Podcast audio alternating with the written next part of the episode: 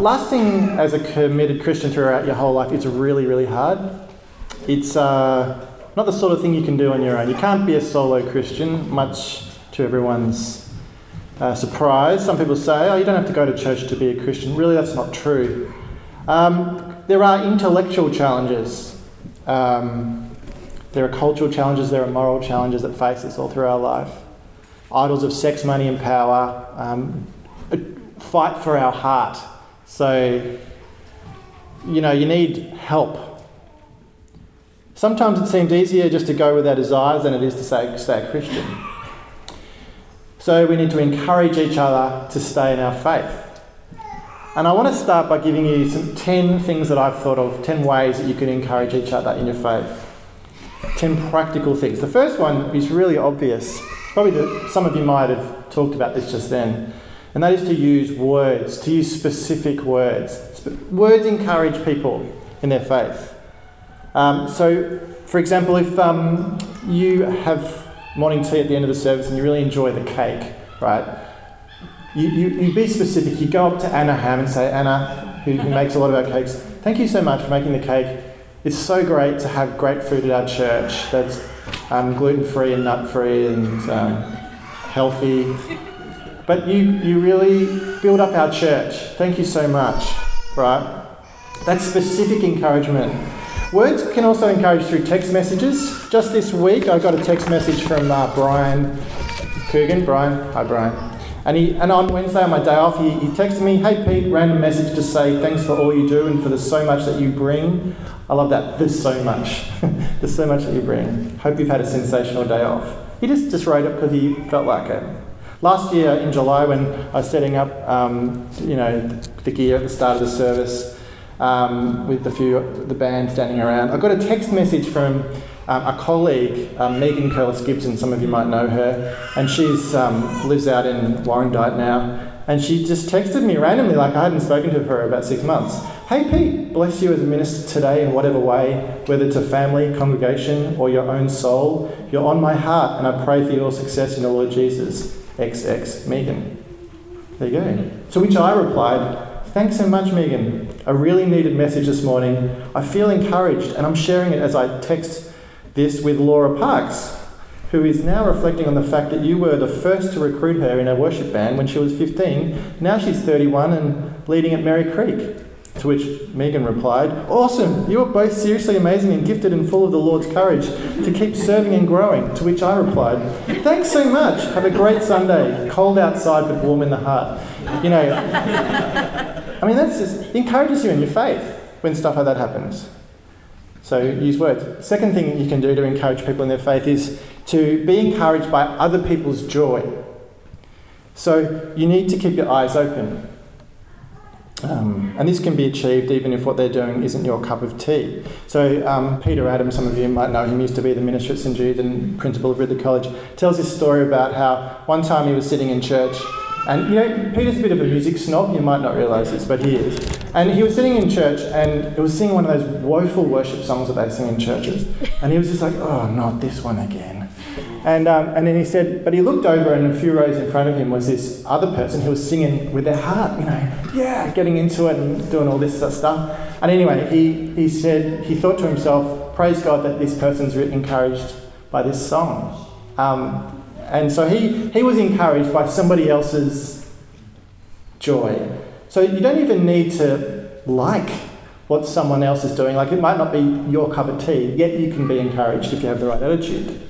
A third thing you can do to build up encouragement in the church is to offer practical help. Perhaps you could help someone move house, or maybe you're good with tools and, and your friend isn't at church, and you can, or it doesn't have to be a friend, it's just the person is, and then you can help them out. Um, so many people have commented on how much they have appreciated the take them a meal thing that Eliza Claire um, had, has been organising over the last two years. And now she's gone. We farewelled them last week, if you weren't here. The Claires to go to Ballarat. Um, it would be great if somebody could pick that up. You know, that's a great way to encourage people, just to bring a meal over. It actually encourages them in their faith. And if they're not a Christian, it just encourages them as a person.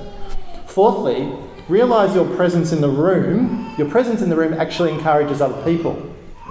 So when you don't come to worship on a Sunday, or to community group, or play group, or to when the Christian community is gathering, your your presence not being there discourages someone. Now I know we've all off, often got good reasons why we can't come to, to some, you know, but but but know that by not coming along, it actually will have an impact on others. Okay? Sometimes when we go home from church, um, Leo, my five-year-old, will say, "Dad, um, Mia and Tom weren't there today." And you'll notice, you know, somebody who wasn't there. And he's not actually, like, he's just asking me, oh, why, why weren't they there? Because from a, his point of view, this is his family. This is his spiritual family. So it encourages him to see the grown-ups around. You'll be surprised, um, or you should not be, you should not underestimate the impact you have, even on the little ones who you might not even know their name.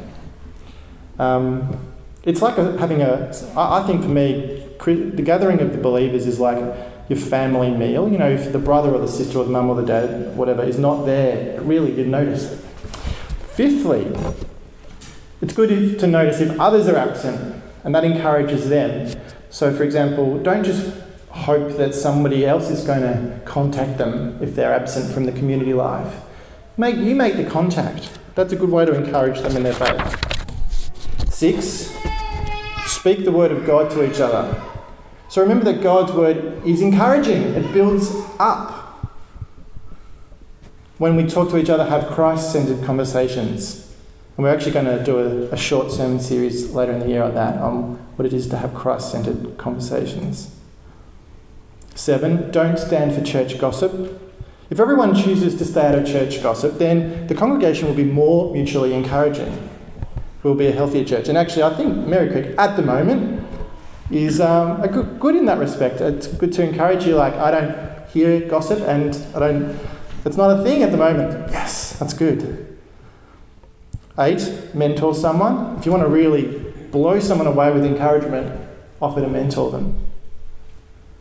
Meet up with them. This requires your time and commitment, but it's a good, great way to encourage someone. Nine, you can pray for one another. Of course, that is a great way to encourage your own faith and other people's faith. And ten, give your money to someone who needs it in the congregation. Wow, if you want to encourage someone, that's going to do it.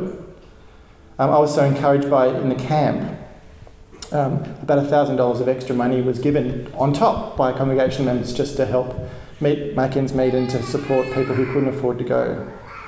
Okay, so there's ten ways you can encourage each other in your faith. Very down-to-earth and practical. And we're talking about this because as we look at Hebrews three, um, seven to nineteen, we hear about the importance of encouraging each other. And the first six verses of Hebrews three, which we didn't have read out, but you could read in your own time, talks about how Jesus is way better than Moses. And so this rest of this passage is kind of saying, because Jesus is way better than Moses, rejecting Jesus is far more serious than rejecting Moses. Don't, don't reject Jesus. Rather, help each other out by encouraging each other to stick with Jesus, to trust in him, by building each other's faith up. So that's basically what this passage is about. And my talk's going to be divided into two sections. The first is talking about how the story of Israel and the Exodus is actually there for us, for our application, our instruction into our lives. And the second part of the talk is about, uh, it's a discipleship lesson to avoid sin and a hard heart towards God by encouraging each other. So let's start with the, um, the story of Israel and the Exodus. Now, you maybe if you know the story of the Jewish people, the Israelites, you'll know that the story of the Exodus is perhaps their most important story that they tell each other over and over again that they get from the Bible. It's a, it's, it's a powerful story of God's saving grace towards them. But for the early Christians, the story of Jesus is a story of a new exodus. In First Corinthians chapter five, verse seven, Paul calls Jesus the um, Passover lamb. This is a direct reference to a key point in the Exodus story. The story of Jesus is also the new Exodus because, like the Israelites who were freed from slavery in Egypt, so Jesus frees um, Christians from slavery to sin. And together we travel through the wilderness together. just as the Israelites were saved through uh, the waters of the Red Sea, so um, Jesus saves Christians through the waters of baptism. Just as the Israelites ate the manna in the wilderness um, and drank from the water from the rock, so the church feeds on Christ, the bread of life, and is guided um, by Jesus, the living rock. We receive the word and sacraments of the Lord in the Lord's Supper and baptism. We receive Jesus, just as the Israelites received their food in the desert. Just as the Israelites headed towards the promised land, the promised land of milk and honey in Canaan, so Jesus leads us towards the promised land of being with him for in all of eternity. So the story of Jesus is the new and better Exodus story. That's the point of the Jesus Exodus. But this doesn't mean we shouldn't Um, not read the story of Moses. It's not like, well, we've got a better version, so we'll just disregard the first version. Christians believe that all scripture is God-breathed and useful for teaching, rebuking, correcting, and training in all righteousness. So what do we learn from the Exodus story? One thing we learn is that while the story of the Exodus is a story of God's faithfulness, of God's miracles, God's power, so visual, so grand, yet the Israelites had short memories. They actually distrusted God. They were disobedient. So the Exodus is a story actually of Israel's rebellion. It's a story of God's faithfulness and a story of Israel's rebellion. Now, there were many times when they were disobedient to God and they rebelled against him, lots of times. But the Hebrews three is referring to one particular time. And it actually quotes Psalm ninety-five. Which is uh, in, in the passage. And Psalm ninety-five is actually referring to a story that happened back in Numbers chapter fourteen. Now, don't get lost in all the references. Just let me reiterate that again. Hebrews, it's, it's spanning three different time periods. Hebrews, written in about, I don't know, sixty or seventy A D, sixty-three A D, I think, is quoting Psalm ninety-five, which was written about fifth century B C, which is quoting Numbers fourteen, Uh, which happened in fifteen hundred B C. In fact, they're all pointing to the Numbers fourteen passage, so just focus on that. What was that event? It's the testing. It's the rebellion. Before the Israelites finally entered into the promised land of Canaan, they sent spies in to check it out. The spies came back and they were worried. God had taken them there and said, this is where you should be going. This is the land of milk and honey. This is where you, this is the promised land. But they didn't really trust what God said. The spies came back and said, we're a bit worried. The people there are much bigger than us, and we think we're going to get beaten up. So let's just not go in there. And the people actually revolted, revolted against um, Moses and Aaron. They were on the point of choosing new leaders, and they wanted to go back to Egypt. They were sentimental. They remembered the good old days of being slaves in Egypt. It's funny how you remember the past. And this made God absolutely furious, and he wanted to send a plague to them. But Moses interceded on their behalf, and so he did not wipe out that generation of the Israelites.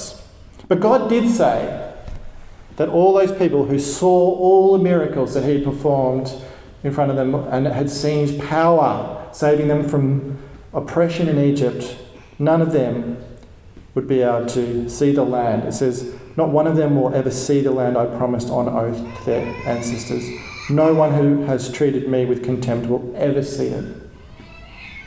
So instead of invading the promised land at once and taking possession of it, they remained for another thirty-eight years in the neighbourhood of Kadesh Barnea because of their rebellion. A whole new generation had to come and emerge. Now you might think to yourself, God sounds like a bit of a whinger here.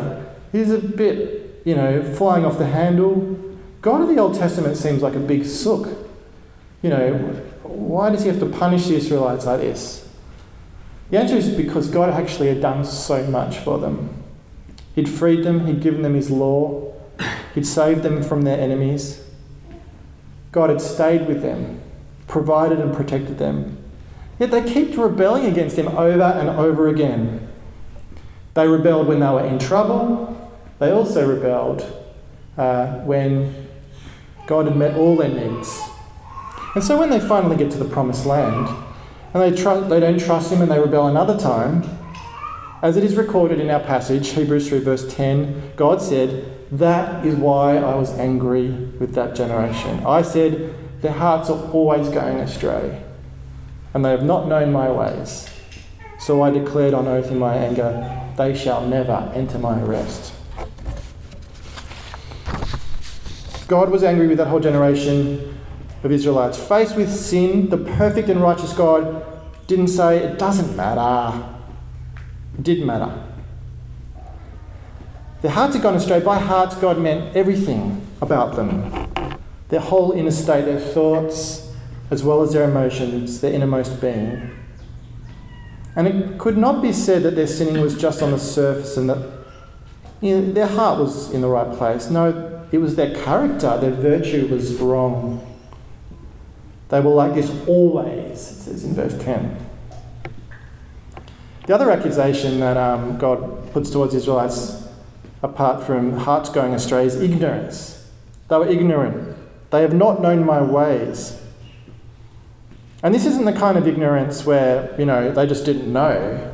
It's that ignorance where you do know and you just are lazy. Like, um, I remember once, the first time I was pulled over by a cop for speeding when I was a pea plater, and my first car was a Kingswood station wagon. And the, um, the speedo was in miles per hour. And so it was about two o'clock in the morning and I was driving down Burke Road and I'm, woo, woo, my heart starts racing and I'm like, oh no, what's happening? And um, the policeman pulled me over. He was an old man, he was actually quite nice, and he said, uh, excuse me sir, why were you doing eighty in a sixty zone? And I said, oh sorry officer, uh, it's in miles per hour and I'm not quite good at translating it to kilometres per hour. And pathetic. That's what you call ignorance when actually you should have known better. And so I got my fine. The Israelites had no excuse for ignorance. That God had given them the law, he'd given them um, the prophets, he'd revealed himself to them in physical, dynamic ways. Yet despite all this, they, they, they remained um, in ignorance. They, what do you call that? Learned helplessness, where you just don't even try. So God's patience had run out. And this is a theological principle that some, many of us in the modern age of the church of cheap grace, we don't realise that um, God's patience has a time limit. We think God is the God of grace. He'll just, he'll just, you know, he's just a free-floating God that just, ah, it doesn't matter. Actually, no, his patience has a time limit. Think of Noah. Uh, God's patience ran out. I'm going to send a flood. With what about the Israelites' rebellion against God? Eventually, God gave up on the, them and they ended up in Babylon in exile. In Second Chronicles thirty-six, we read this. They continually mocked the messengers of God, despised his words, scoffed at his prophets until the wrath of the Lord arose against his people until there was no remedy. God is patient, but there's a limit on that patience. Paul the Apostle wrote in First Timothy one sixteen, Christ Jesus came into the world to save sinners, of whom I am the worst. But for that very reason I was shown mercy, so that in me, the worst of sinners, Christ Jesus might display his immense patience as an example for those who would believe in him and receive eternal life. Yes, God is patient, but there's a limit on that patience. In John eight twenty-three, Jesus says to the disciples, "You are from below, I am from above. You are of this world. I am not of this world. I told you that you would die in your sins if you do not believe that I am he. You will indeed die in your sins. There comes time when there's no more time." God's patience has limits. If you turn your back on God, if you revel in your sin, I'm talking specifically here to Christians here. If you turn your back on God, if you revel in your sin, if you throw God's grace back in his face, you are foolish. Don't do it. The danger that you face is that he will hand you over to your heart, hardened heart. And you will find yourself no longer with God. God's patience might run out, and you don't have any control over that. Now, I'm not saying that if you, like the prodigal son, come to your senses and turn back, that he won't accept you. Of course he'll accept you. God is a God of infinite love, infinite grace, but sometimes he hands us over to the thing that we want. Just don't stuff God around. If he leaves you to your own sin, you might never realise you need to turn back. That's the problem. And that is why God made an oath not to let that generation of Israelites enter the promised land. Now, this is all being remembered a thousand years later in the Psalm. This later generation of Israelites were being warned in the Psalm not to be like their ancestors. Don't be like them, because if they do, disaster will overtake them too. too.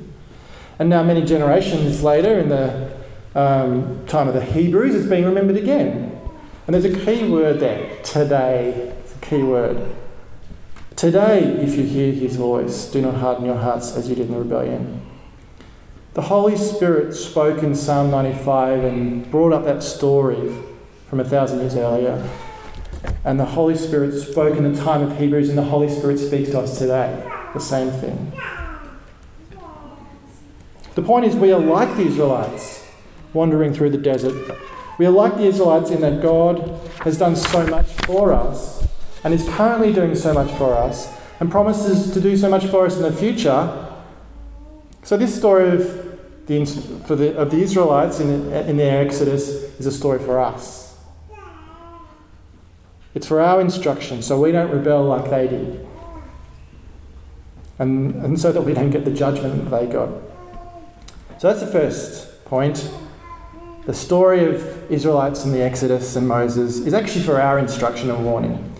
So the second point is that a discipleship lesson that we get from this passage in Hebrews three, which is to learn from their mistakes and to avoid sin and a hard heart towards God by encouraging each other.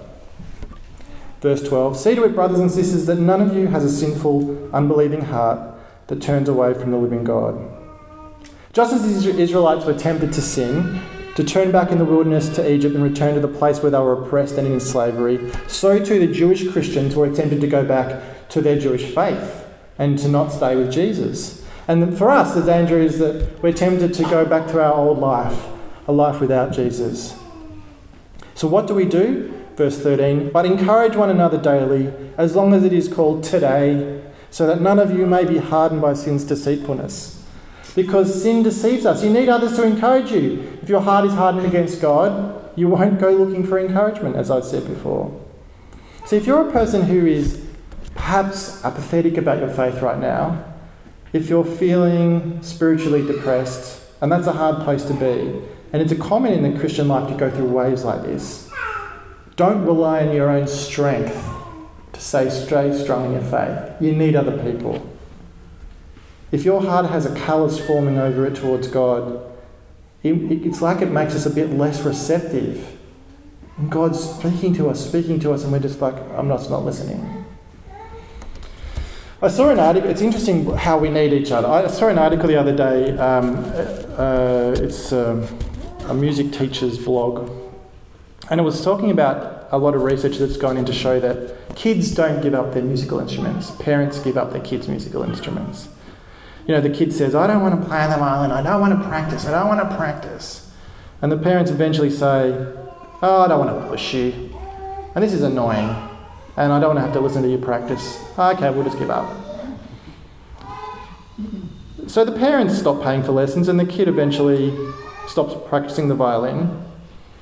But actually it's the parents who've stopped the kid from playing the violin. Now, maybe it's a good thing, you know, but let's realise where the responsibility lies. Actually, the same thing goes with Christian faith, to a point, with kids. Your kids will get bored with church. Your kids will get will complain at times, I don't want to have to go to church, especially when they become teenagers and teenagers and um, when they've got competing things in their life, when they become nerds and they want to study on a Sunday morning for their V C exam, or instead of come, you know, be with their Christian brothers and sisters. If they're sporty, they'd rather play footy on a Sunday morning. If they're social butterflies, they'd rather be at a party on a Sunday morning. I asked the parents, are you going to encourage your kids at those times in their faith? Or are you going to encourage them to be autonomous, to make their own decisions? Your influence is actually quite significant here.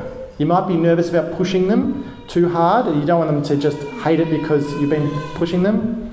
On the, hand, on the other hand, you might actually be pushing them to become free agents, to actually just do whatever they want to do, to take the path of least resistance.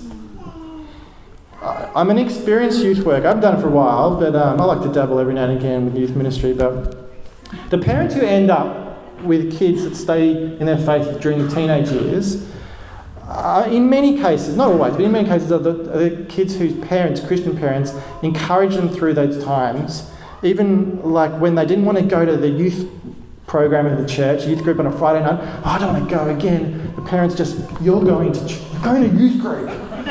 um, Dave Fuller, who's the Anglican minister now at Greensborough Anglican, he's a bikie as well, God Squad, um, not the Harley, Hell's Angels. Um, he actually also used to teach the youth ministry program at Ridley, and he, and he said he forced his Um, kid boys to go to youth group sometimes. He says, you just gotta go, you know. And it's because the idea is not that you're hard, you're a hard parent, but that you know what's good for them. Sometimes you just don't know what's good for you. And the same thing goes with adults. We're like kids sometimes. We need to push each other to keep strong in our faith. Encouragement isn't just about giving flowers. It's not just about going out for coffee. Sometimes it's speaking truth in love. Sometimes it's rebuking. Sometimes it's saying, no, the life you're living is sinful, you know, stop it. Actually, rebuke is a, is a painful form of encouragement. Verse fourteen says, we have come to share in Christ, if indeed we hold our original conviction firmly to the very end. It's a long road, the Christian road.